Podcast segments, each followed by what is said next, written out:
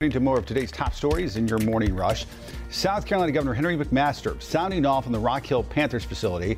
He says there's not much the state can do about it at this point, and South Carolina held up its end of the deal, adding he wishes things turned out differently.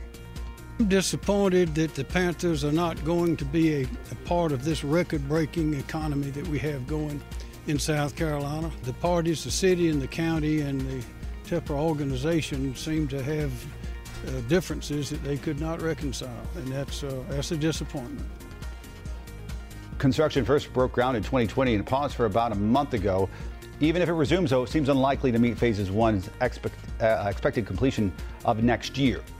Governor Cooper will be in Ballantyne today for the grand opening of a new Credit Karma office. It's expected to bring over 600 jobs that pay an average of $156,000 a year to the Queen City in the upcoming years. During the event, Governor Cooper will also give an update on his overall hiring goals. Ceremony set for 4 p.m.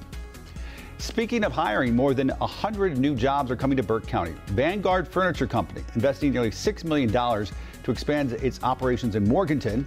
The average salary for the new jobs will be just over $42,000 a year. I'm Bree Jackson in Washington, where the Biden administration is unleashing new sanctions against Russia and preparing to send more military aid to Ukraine. This after Russia launched its new offensive in eastern Ukraine. Russia also revealing a test launch of its new nuclear capable missile.